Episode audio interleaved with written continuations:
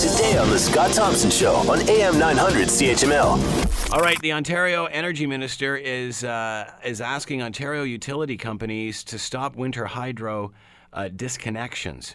Uh, hydro One has already done this. Uh, they don't uh, do this any longer.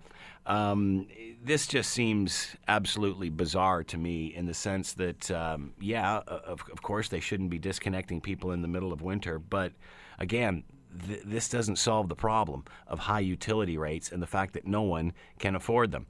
Uh, Parker Gallant is with us, Vice President of Wind Concerns Ontario. He is with us now. Hello, Parker. How are you today? I'm good, Scott. And you? Good. Uh, thanks for joining us again. Your thoughts on this? I mean, this drives me nuts. Is this just not smoke and more smoke and mirrors? Oh, it is, and and of course, those uh, uh, local distribu- distribution companies that will be, you know, uh, not cutting people off or disconnecting, will will have to face uh, some basically allowance for you know the bad debts. So they're going to have to write a lot of that money off, and or or they're going to have to go in and get higher rates for distribution so they can recover it from the rest of us.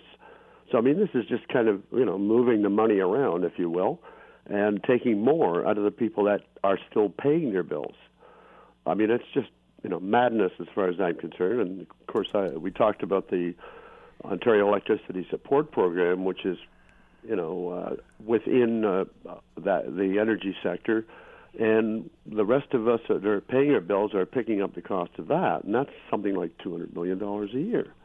So you know, last year there was I think, uh, if memory serves me right, there was about 176 million bucks outstanding that was in arrears at the end of 2015. Uh, you know, the numbers for 2016 won't be out for a long time, uh, but that's sort of an indication that if it's 176 million bucks, that's another 176 million dollars that's going to be written off that we're going to the rest of us are going to have to chip in and pay for it. Hmm. Uh, the energy minister uh, acknowledged that uh, the government had done, a, quote, a very poor job of communicating the reasons behind the rise in on in hydro rates and on programs for low income families to get assistance. Do you buy that? No. they have it's been pretty obvious what the reasons are, and I think they, have done a very poor job of communicating. They're doing their very best to hide the damn reasons. Like yes, they, they, they won't even explain the global adjustment. Yet you know they're say, like, how can they sit there and you know again they're starting to sound like Trump. They're they're talking out of both sides of their mouth. Oh yeah, exactly. They're they're you know throwing out alternate facts, if you will. Yeah. yeah. No, it's uh, ridiculous what they've done with the uh, the sector. I mean. Uh, you know, we're spilling spilling hydro, we're you know uh, curtailing wind, we're paying for all that in our energy bills. I mean, that's all adding up to hundreds of millions of dollars every year, and you know they got to collect it from somebody, so they raise the rates, and you know they're driving more people into energy poverty as they raise those rates. Uh, they haven't figured it out though. Uh, hopefully, we're going to have him, uh, Glenn Thibeault, on the air uh, by the end of the show at about two thirty.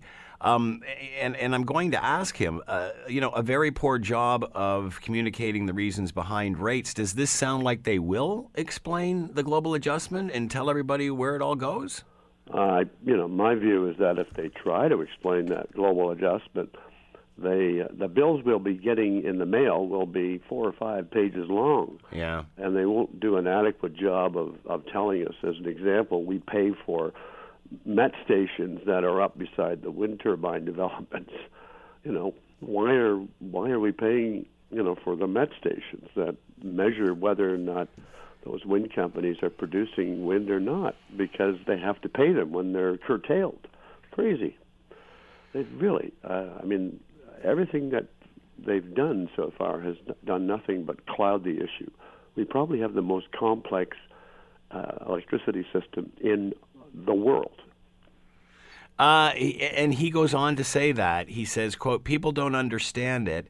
Not only are the bills confusing, so is the system." Yep. Yeah. So again, you know, uh, what's the solution? Well, you know, I think a lot of people have made very sound recommendations to him.